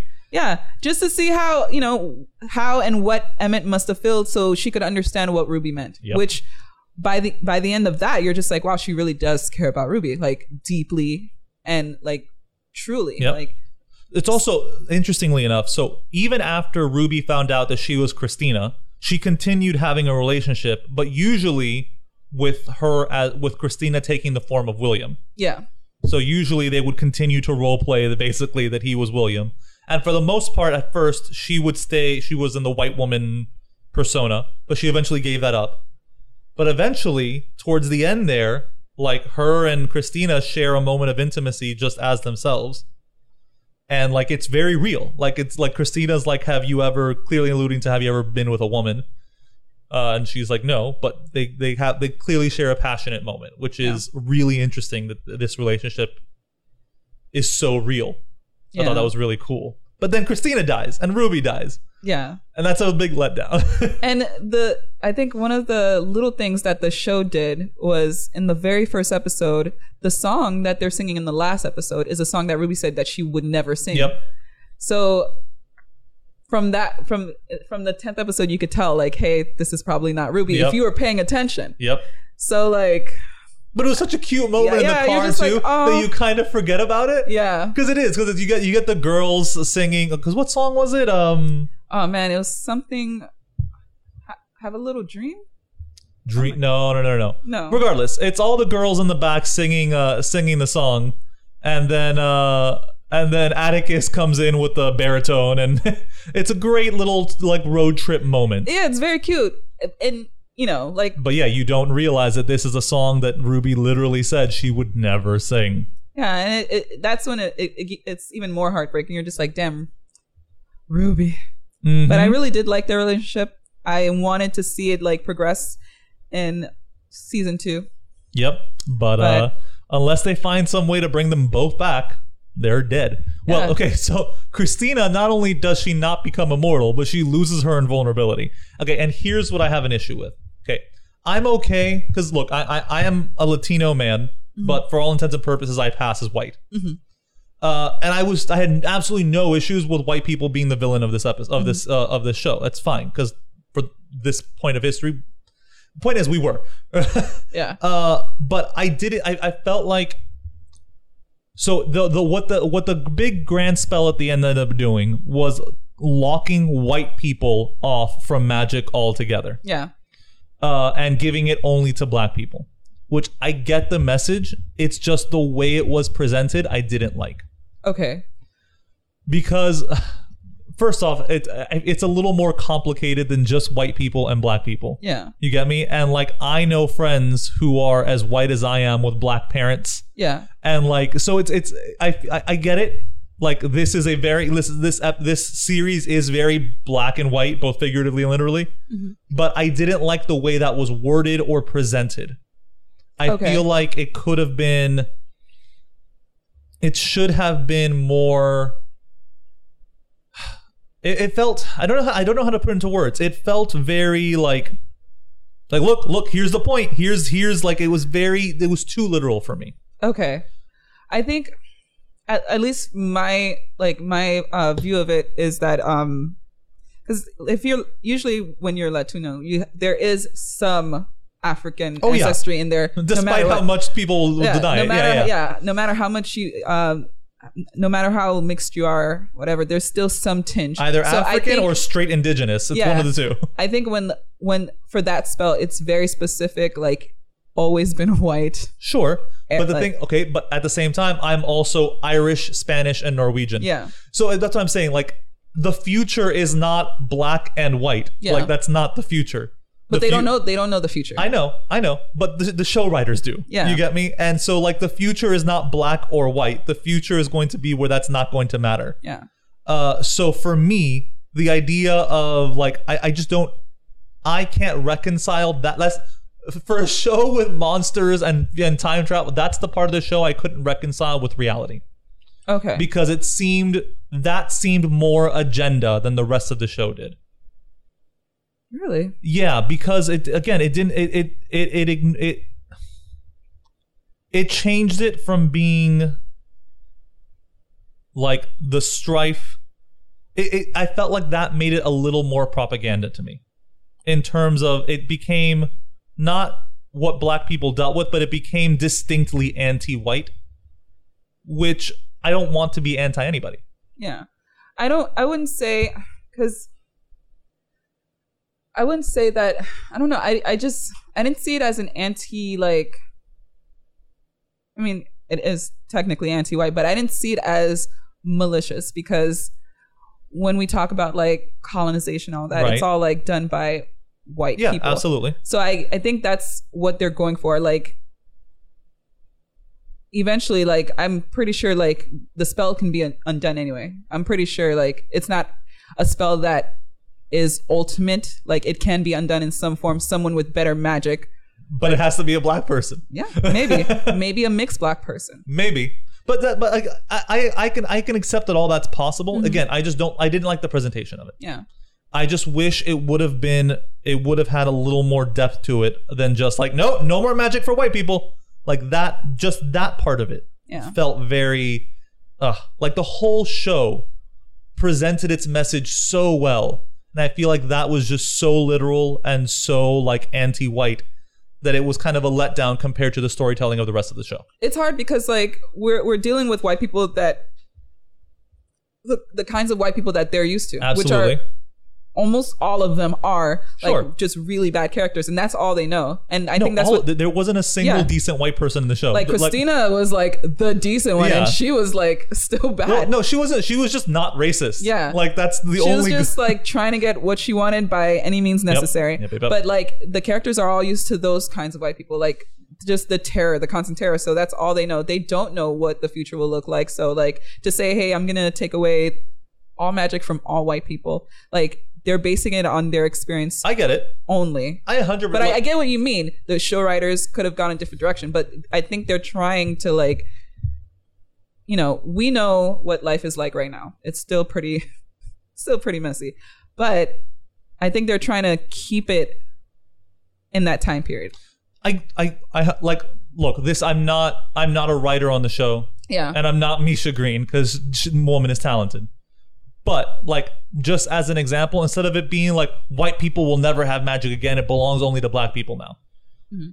It, I it could have been something more like you know, not I mean, she only didn't explicitly say it's just for like. magic will never harm black people again or you uh, uh, white people will never use magic against us again or something more like it because it, it th- that felt more the way they phrased it is more like ha i won versus ha i found justice Yeah, You get but me? It, it was just. I, it, it- I think it was just done that way to hurt Christina. i get it Yeah. that's true for sure it's just again like Because yes, like Christina's already like you know she's under she's, a pile of rubble Yeah, she's dying. just like in pain already, and to hear that is just like wow, I really fucked, Fucked up. and I fucked it up for everyone. Uh-huh. Like I know what they were trying to do. Yeah. like they were just trying to hurt Christina the worst way possible. Which again, like I get it, but like Christina again, she was just trying to you know yep.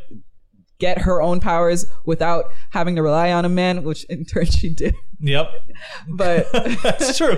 It's it's it's kind of funny but um yeah the that didn't bother me. There were other things that bothered me way more.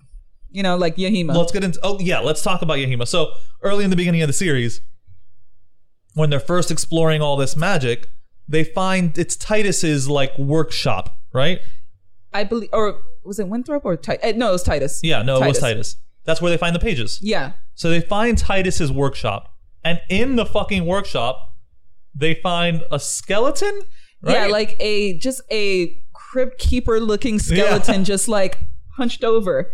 And we're assuming the the, the person is dead. Right. they touch the table? No they Or- take the pages yeah they take ta- the pages from the hands in the clutched in her hands. Yes, and the spirit comes to life, and it is a siren basically yes, but it's a hermaphroditic indigenous woman yeah, two spirit.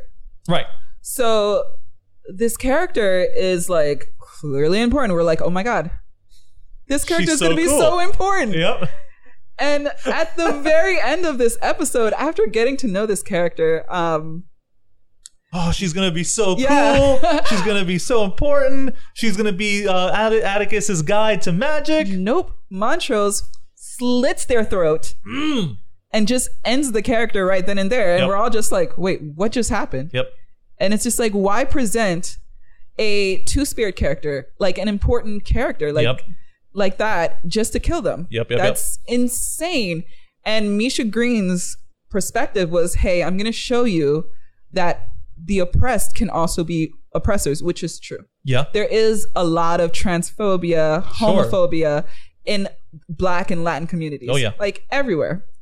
Um, but there's just so much more like anger in like black and Latino communities Oh, yeah. about it. So like I get what she was trying to do, but it was executed poorly. Oh my god. Yeah, man. Like, I, I get the message, but again, th- it, it was such. It's another situation where she pres- she it- she dangled this uh this carrot in front of us, and it gets taken away. Like we just Yeah. it's it, it leads nowhere, and that's so disappointing. What else bothered you? Let me see. Um let me think.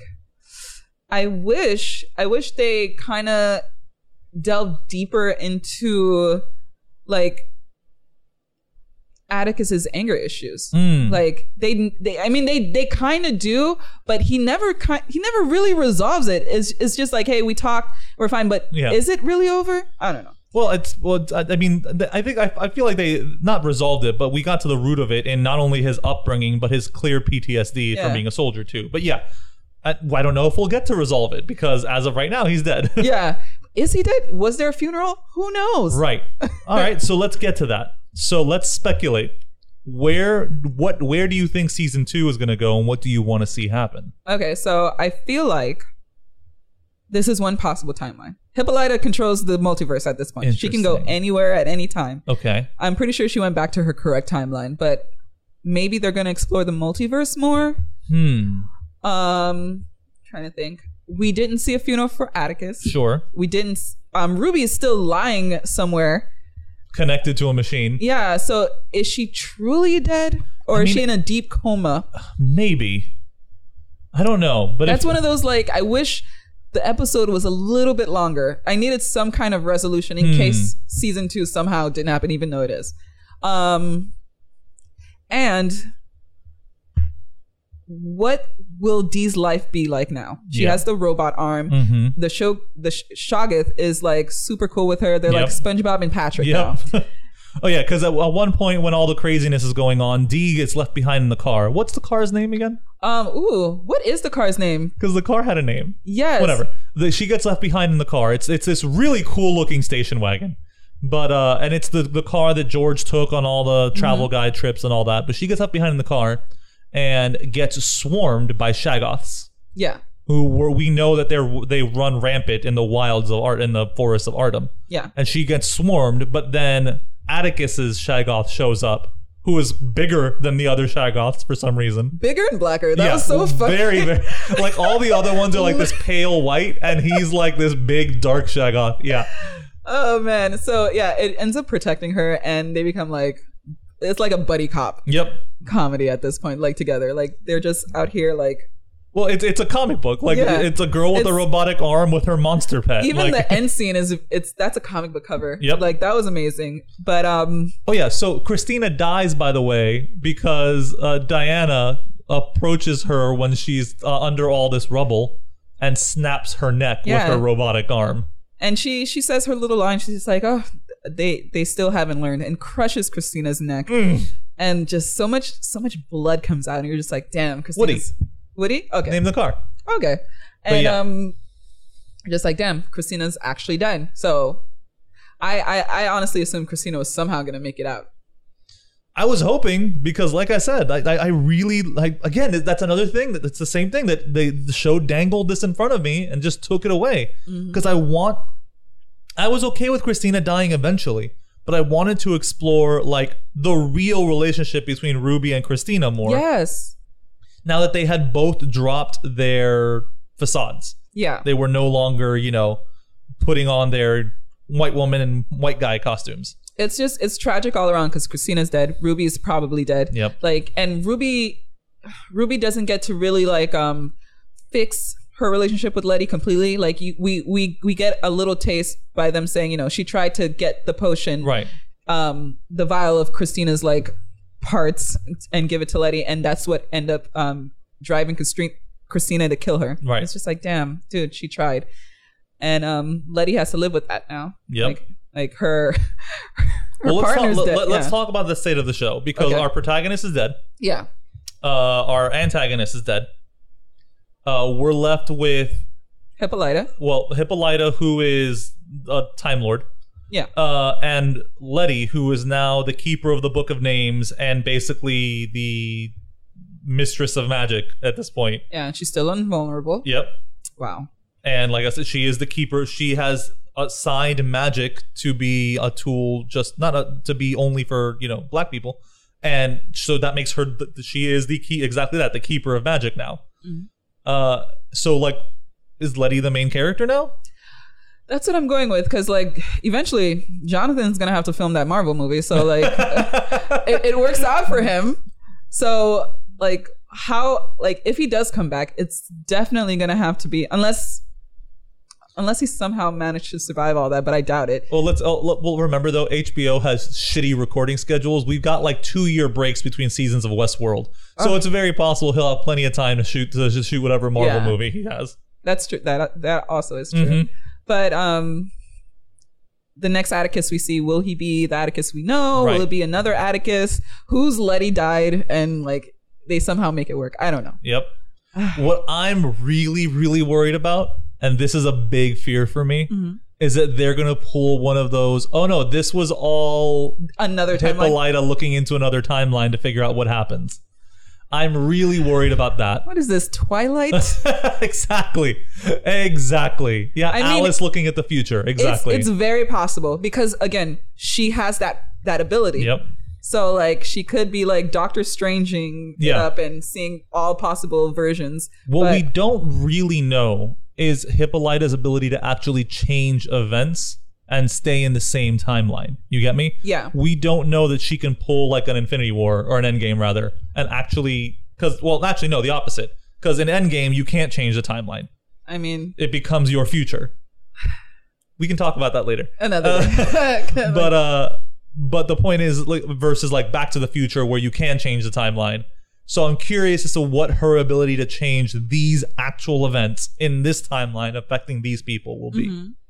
Mm-hmm. You're right. I don't know. I just i li- i liked the series more than i liked the finale the fin- uh, I'm I'm very like it is very rare for me to like the way something ends anyway. that's true Watchmen was the fir- like the finale in a long time that I like. I I also like The Leftovers, which was his other show. that. Oh, it's great. Um, second season's a little weak, but uh, Mm. third season is really great. Also from the creator of Watchmen. Also stars Regina King in Ooh. the second season. okay But um, I love that ending too. Um, it remind well, you might watch it, so let me not tell okay you. yeah but um yeah this ending like there were some things i liked about it but overall i didn't like it as much as i wanted to right because like i don't like things unresolved i don't like Yep. no like did atticus get a funeral? Is he dead? What's happening with ruby? I need to know these things to feel okay. Because now who knows how long it'll be till the next season because of everything going on. Like Mhm. i don't know when i'll get to see that. I don't want to live with that. Yeah like we're, we're we're left holding this plate of unresolved questions yeah and it's frustrating. It's well, like- don't be wrong. I know they need to like give us something to like want for the next season, yeah. But this, what they left us with, was not, in my opinion, good enough. yeah. We needed a little more resolution. if it was just 10 minutes longer yeah, it would have been great. Yep, just 10 minutes just to get everything you know done. Yep. and they could have done it.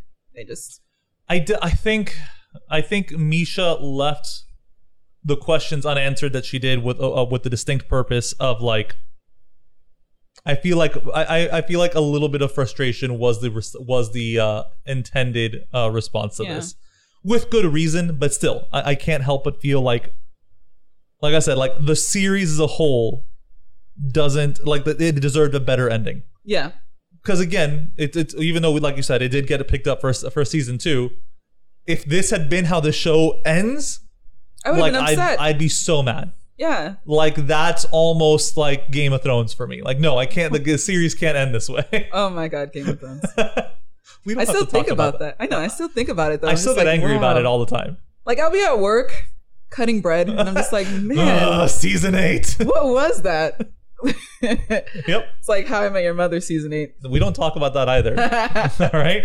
uh, But overall, Lovecraft Country was an amazing show. yeah it it told it had some really important things to say Yeah. which i think is really cool and it told them in a way that was legitimately interesting Yeah. And they they they did a wonderful job of inserting actual like black history into the show. yep And this very fictionalized show and you know, kids learning from it. That was amazing. My sister learned from that. I've told her a lot of these things she didn't retain it, sure but the show helped her retain it. So I'm just like, "Oh, perfect." Like she tv has that ability Yeah, I'm just like, "Perfect." yeah But- and, and yeah like even me uh, even myself uh, you know we we would discuss because i was messaging you after basically every Yeah. episode and we would discuss things and then i'd go into like a deep dive and uh, like i like a very surface level knew about emmett till but i went i read like a whole biography on the what happened. I read the interview with his cousin. I've read so it's it's really cool when a show pushes you to do that. Something else I really want to talk about in the show that the show did just before we wrap up was the show's use of audio. Okay. because like it has a few moments where it overlays like audio clips of people speaking, Mm-hmm. like the Judy Garland clip in the in the episode with Ji-ah.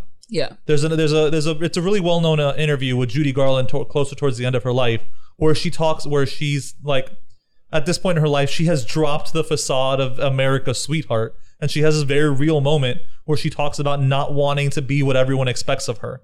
Yeah. It's very cool because they over even though it's not like nothing related to Judy Garland's happening at that moment, they overlay clip from that interview over Ji-ah coming to terms with who she is, yeah. which was really cool.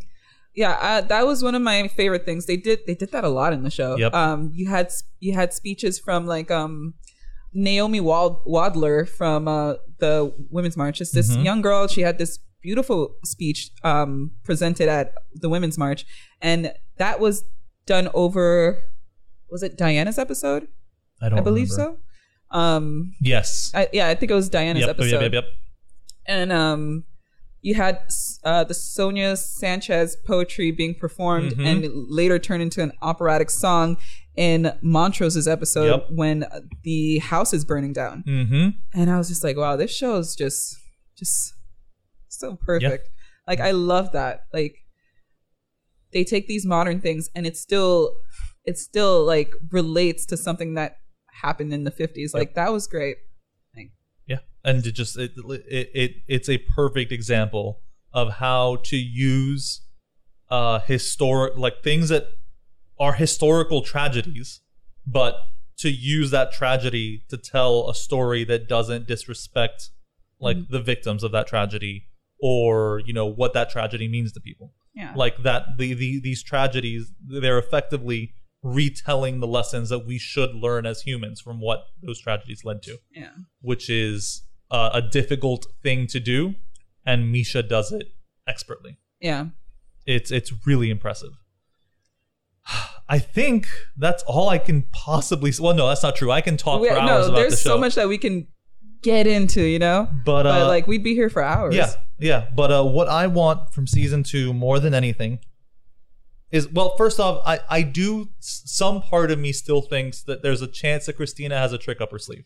yeah, there is some part of me that believes that that might be possible. Again, it's the world of magic. She could have cloned Exact- herself. She could have, we don't know, or maybe even a multiverse Christina. because she might not be know. able to perform magic, but there might still be a spell on her. Right. Like, how does that work? Like, will she will she be able to, you know, you know, Right. reform her neck and just rise up out of the rubble? Or, or, or, like I said, like if we assume that pe- that she can take the form of other people, uh, we can. I feel like we can also assume that like anything magical is possible. So, like in like D and D, you can make like a simulacrum of yourself, which is a magical clone of yourself. Hmm. So I'm just saying, I'm I- I'm I'm I'm hoping that Christina still had one sleeve, one trick up her sleeve, because I'm not done with her. Like I want more. She's a great character. Yeah, But with the multiverse, that's true. there's so many more Christinas out That's there. right. So like it'll be like Flash, you know? Uh, what was his name? Harrison. L- let's let's not make that comparison though, because Jesus Christ, Oh my god. that show started off so fucking good. I was so excited. I love the I love the Flash character. So like uh huh. Me too. this will be a Flash podcast if I keep going. but there there there if the multiverse is a thing that they uh, focus on, there's many more Christinas Yep. and with the same agenda. So That's true. She she'll always come back.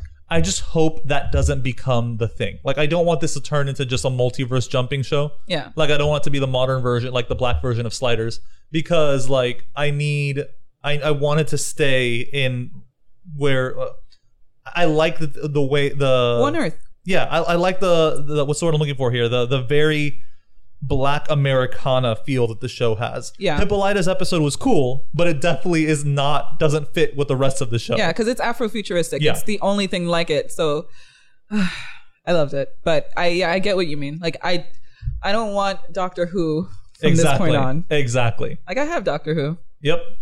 but yeah, I don't know what they're gonna do with season two. I'm very excited to see what they do with it. Sure. There's still so many like loose ends that they need to like tighten. Yep. So we'll see.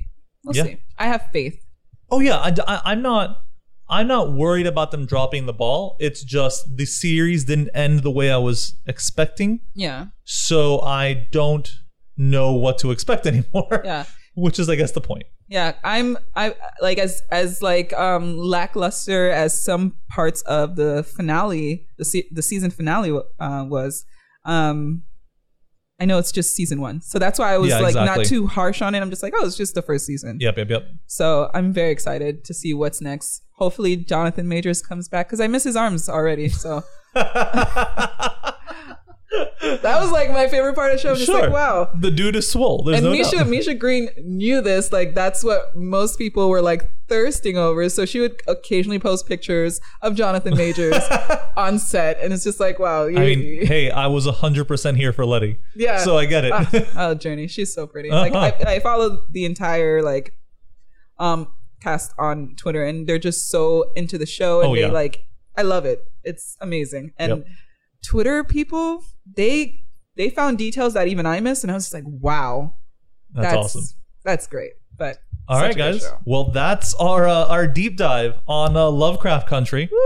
Uh, I want to thank uh, you guys for listening, and Christine, I want to thank you for joining me. Thank you for inviting me. This was fun. this is this is super cool. We're definitely gonna have you back on and talk about other nerd shit. Ah, yes. But uh, once again, freaks, this is James Supervillain Ramos signing off. Later, guys.